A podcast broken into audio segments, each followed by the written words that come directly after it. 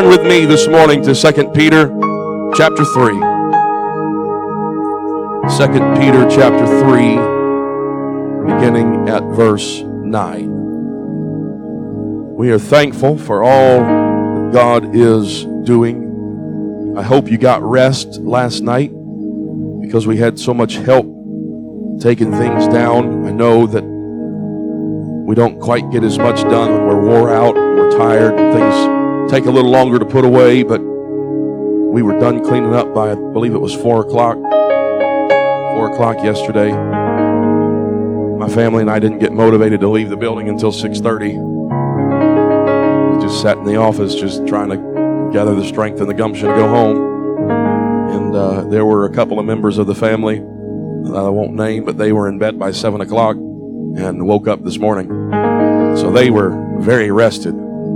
They are very rested. They're ready for church today. In Jesus' name. The rest of us were in bed, or I'm sorry, the rest of the family were in bed by 11 o'clock and still got great rest. So hopefully you got rest.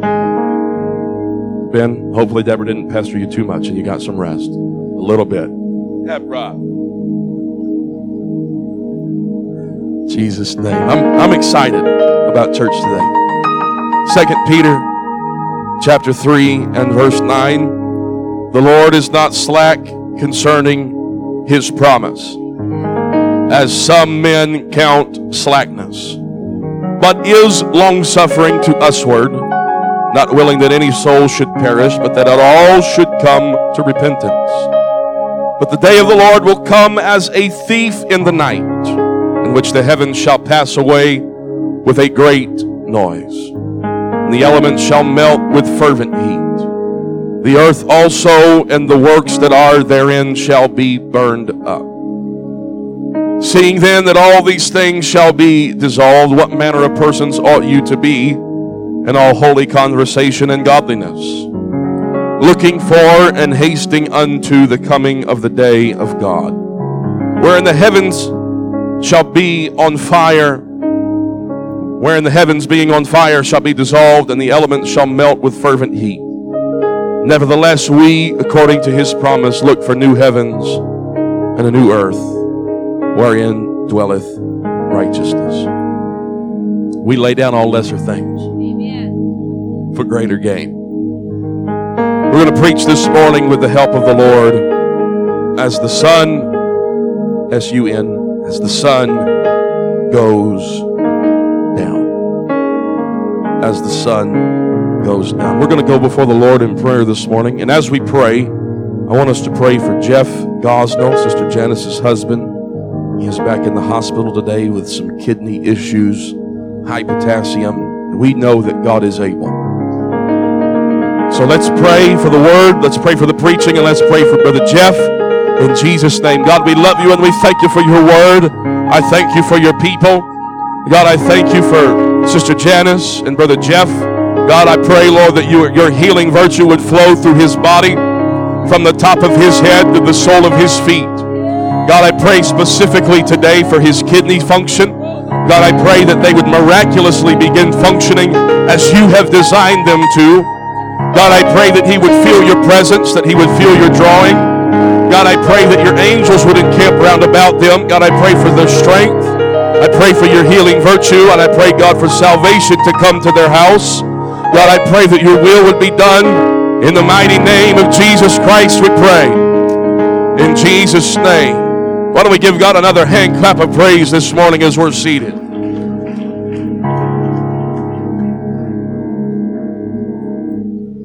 Second Peter chapter 3 and verse 9. As the sun goes down. The Lord is not slack concerning his promise, as some men count slackness. He's not going to say one thing and then do something else. The apostle Peter is specifically preaching in regard to the gift of the Holy Ghost that had been prophesied from the Old Testament prophets all the way through John the Baptist and Jesus Christ. And the Apostle Peter is now writing to folks that have already received the gift of the Holy Ghost in his letter to the church.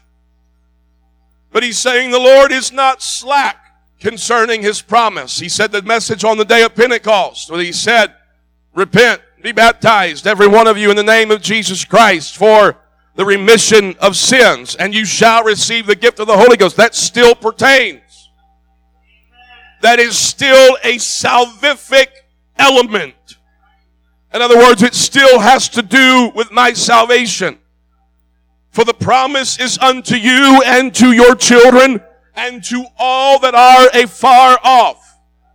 God's not slacked on that. It's not just for the Jew. It's not just for the Gentile. It is for all of humanity. And right now we're living in the times of the Gentiles and we don't know exactly how long that's going to be, but we're thankful for it, but we're not looking down our noses at, at, the Jews and thinking, man, they've really missed the mark. They've really messed up and God's forsaken them. No, He's not. We're just buying some time here where we got to win as many souls as we can. The Lord is not slack concerning his promise. When he said the promise is unto you, he meant the promise is unto you. When he said the promise is unto your children, he meant that the promise is unto your children. It's not just for one generation and he's going to forsake the rest.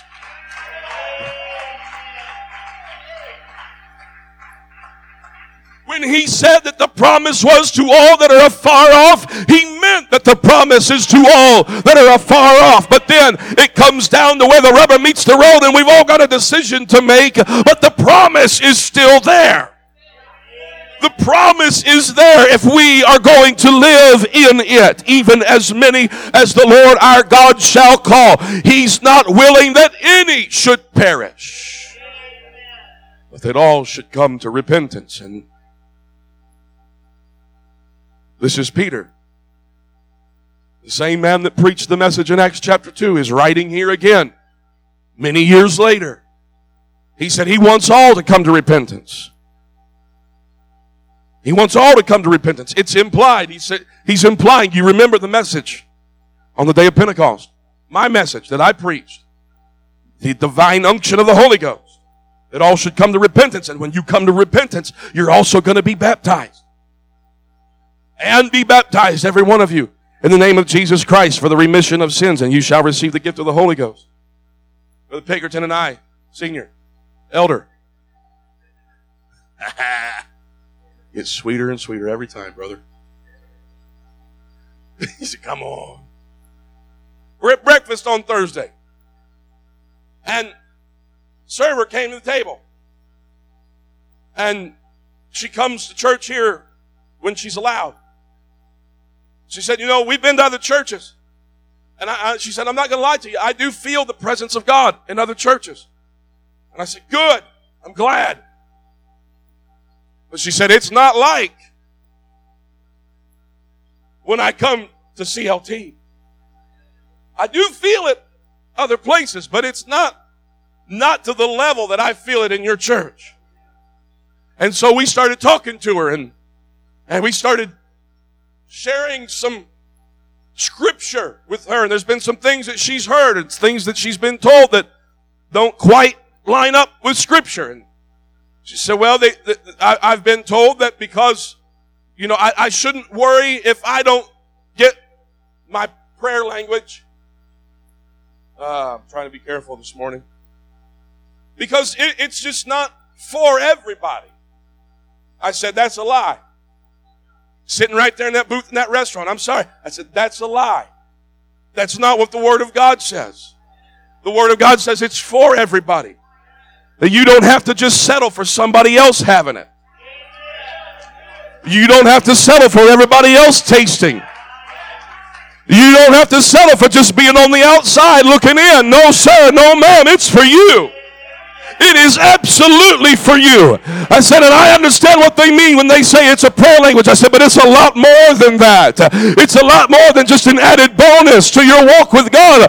I said, you got to read repentance, uh, baptism in Jesus' name, the infilling of the Holy Ghost. Uh, actually, we said, uh, have you ever read Acts chapter 2? You ever read the book of Acts? She said, no, I haven't. I said, well, you need to do that before Sunday. Because she's planning on being at church tonight.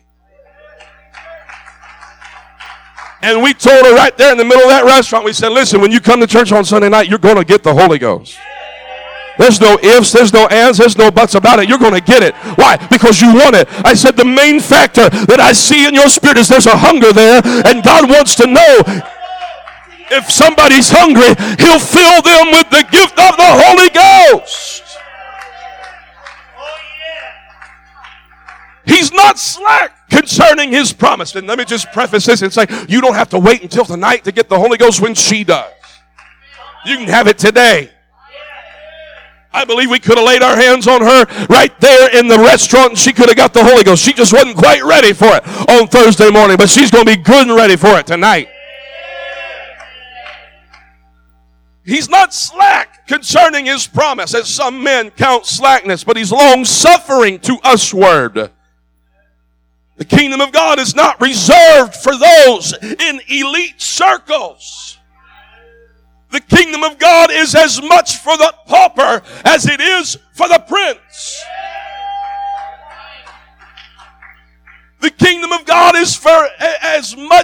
Those with no education or no family or no social status as it is for the doctor or the master of education or those with a large family and those with a, a high rank in society. It is for every single person and the element is. He said, You got to come to me like a little child. You got to come to me as you were without the education, without the status. He said, That doesn't matter to me right now. You got to lay it to the side and you got to come to me as just who you are. And you have to come to me as who I am. And when you come to me with the hunger for the kingdom of God, He said, It's for you. It's for you. It's for you. Somebody say, It's for me. Somebody say it's for my children. Somebody say it's for everybody. So the kingdom of God is for everyone. We've established that this morning. It is for everyone. And God is not slack. He's not going to withhold it. He wants, desires to pour out his spirit upon every man, every woman, and every child. Second Peter chapter 3 and verse 10 says, But the day of the Lord, the day of the Lord will come as a thief in the night. Now that little phrase there, as a thief in the night, was used by the Jews it's a saying that they heard often. No doubt Peter heard it often as well. We hear it in Matthew chapter 24 and verse 33. But know this, that if the good man of the house had known in what watch the thief would come, there is an element of when, when someone is, has broken into your home, or someone has broken into your vehicle and somebody has uh, uh, uh, uh, stolen from you. It's, it's a feeling unlike anything else I've ever felt that you feel absolutely violated. You feel violated. They may never have touched you physically, but you feel violated. You feel like something is missing. My security is gone. This is sp- supposed to be my possession. This is supposed to be my home. This is supposed to be my vehicle. This is mine. Nobody else's. But that, that line has been crossed and, and he records in Matthew 24 that if the man of the house had known in what watch the thief would come, he would have watched. If you had gotten a text message that said at three o'clock in the morning, somebody's going to be breaking into your home, you'd have been sitting up, all the lights off your night vision goggles on. You're 12 gauge, locked and loaded, saying, Bring it on, pal. When you come in the door, I'm going to be here as the welcoming committee. You'd have had the police around the corner. You'd have set up a sting operation. You'd have been waiting. He said, if you had really known the day that the thief would have been coming, you would have been prepared.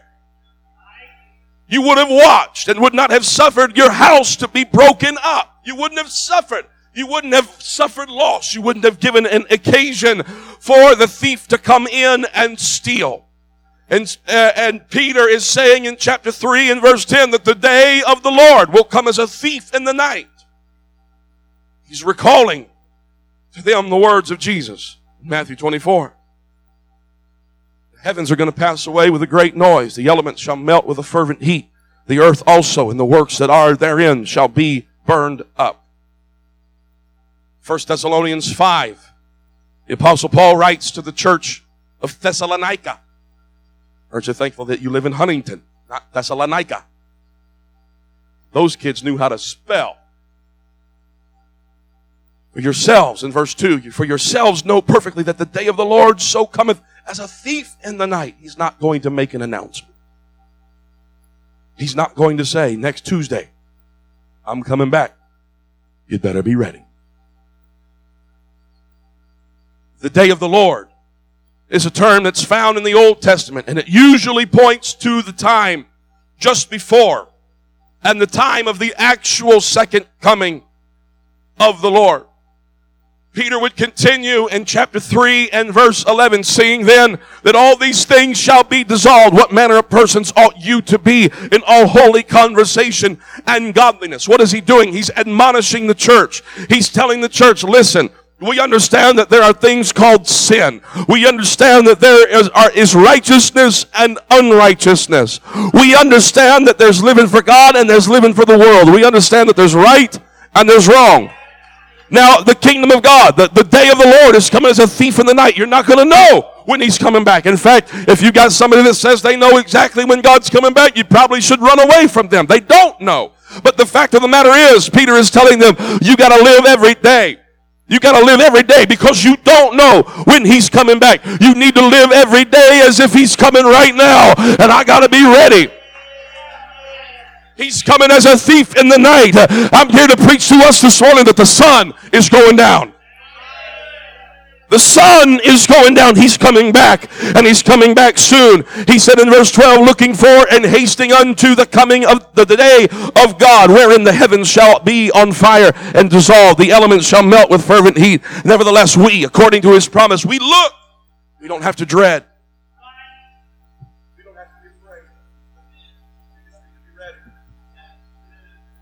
We're looking for a new heaven, a new earth wherein dwelleth righteousness. Peter is admonishing his readers. You got to be ready for the coming of the Lord. You got to make sure you're living right. You got to make sure that you're maintaining godliness. You have to make sure that you're praying every day, that you're reading the Bible every day, that there's no occasion. You're not giving in. You're not giving up. You're not backing off. You're not backing down. We're living for God today. Every day of my life, we're living for God today. Family, we're living for God today. We're not doing that. We're not going there. We're not participating in that. Not because I'm better, but I want to be saved. And I don't, God may come back in the middle of me doing that. And if God comes back in the middle of those actions, I'm not going to make it to heaven. He's admonishing, you got to live right. You got to live right. Don't let the negative elements of the world distract you, but look for His promise. Operate as the church. Maintain righteousness. Listen, I haven't even come today to preach about doomsday. I've not come today to preach about the apocalypse. I've not come today to preach about the rapture of the church or the catching away of the church. But we need to understand today that by no means does Peter ever convey an idea that the church should just sit around and hold the fort. He's not saying, he's not conveying uh, that you just ought to just sit in your closet and just pray until Jesus comes back uh, and never be out in the world and never go to work and never. No, he's not preaching to the church to be a bunch of preppers. He's not telling his church, go build a compound in the mountains somewhere. Harden your electronics against an electromagnetic pulse. He's not conveying to the church they need, to, they need to physically prepare for the last days. But what he is saying, what he is admonishing them to do, is you have to make sure on an everyday basis that you are being the church. He did not start his discourse with this uh, this letter, this letter to the church. He didn't start with all the doom and the gloom and all of those things. What he started with is that God is not slack concerning his promise as some men count slackness. But what he's telling them is that the day is quickly ending and the night is quickly approaching. And we need to make sure, church, that we are ready for his coming. But not only that we are ready for his coming, but we are sharing the promises of God to all that are afar off.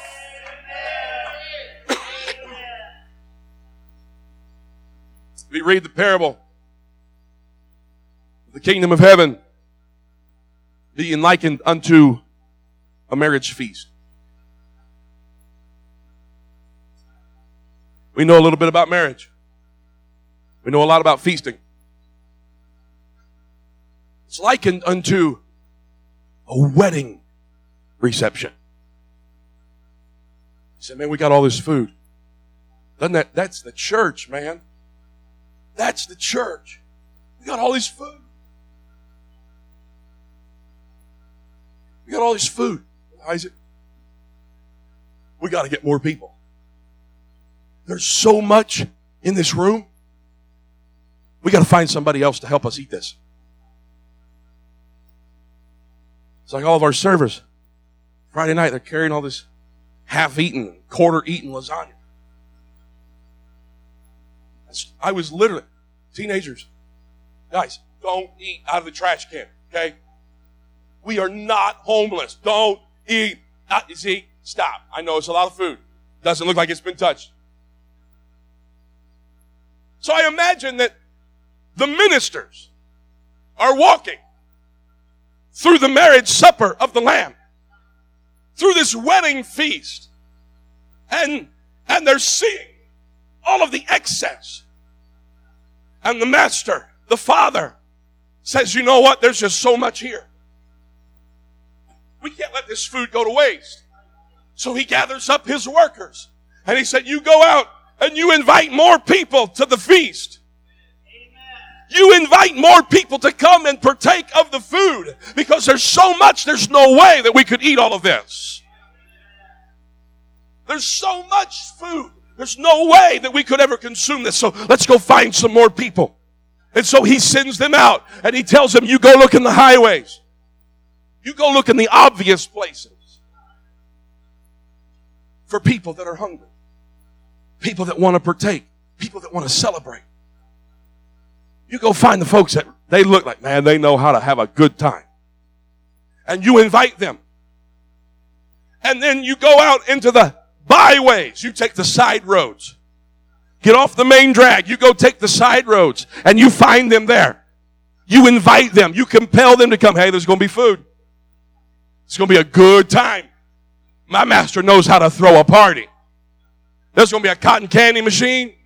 There's going to be a snow cone machine, popcorn, bounce houses, Holy Ghost infillings, blessings, Living for God's not a drag, it's a party. You go to the highways, you go to the obvious places, you go to the byways, the lesser known places, and then you go beat down the hedges. You go find the vagabonds. You go find the robbers and the thieves. You go find those that are outcasts of society. What is he telling us today? He's telling us it does not matter what social economic class they fall into. The kingdom of God is not a caste system. The kingdom of God is for all who are afar off, even as many as the Lord our God shall call. What is he telling them? The Lord's not slack concerning his promise. You come on in. We've got more than we know what to do with. How, how great would it be if whole neighborhoods started being filled with the Holy Ghost? There's plenty. There's plenty. There's plenty. There's more than we can handle on our own. We got to find somebody else.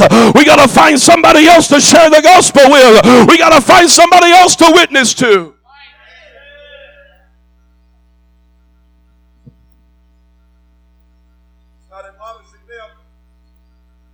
Just sit idle. Just to kick back and relax. Or to even just be diligent in their own salvation.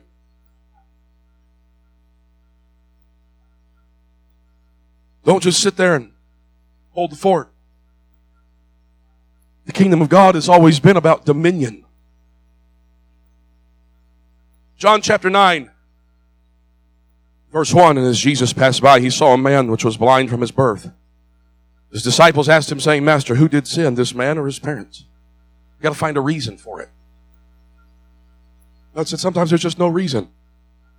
Sometimes things just happen. He said, This man didn't sin, his parents didn't sin. But this is an opportunity for God to be manifest in his life. He said, I must work the works of him that sent me while it is day. The night cometh when no man can work. Folks, I come to preach today that as the sun goes down, we've got to get busy. We have got to get busy. Jesus said in verse 5, As long as I am in the world, I am the light of the world. And we love that. We, we grab hold of that and we preach about Jesus as the light of the world. He shines in the dark places. That you should show forth the praises of Him that's called you out of darkness into His marvelous light.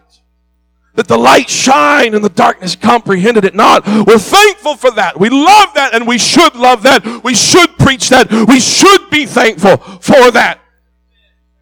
But there is another connecting reference in Matthew chapter 5 and verse 13. Jesus is speaking to his people, his disciples, and he said, You are the salt of the earth, but if the salt have lost his savor, wherewith shall it be salted? It is thenceforth good for nothing but to be cast out and to be trodden under foot of men.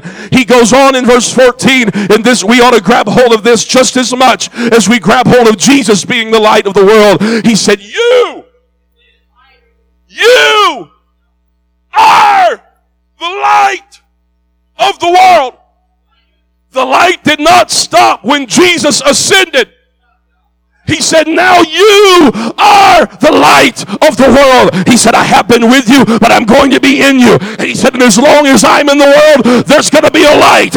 He said, I'm not in the world physically, but I've filled you with my spirit. And now you are the light of the world. But the night is coming when no man can work. He said, You got to let your light so shine before men. Don't put your light under a, don't, don't light the candle and put it under a bushel, but on a candlestick. It's more than just a cute Sunday school song. This little light of mine, I'm gonna let it shine. This little light of mine, I'm gonna let it shine.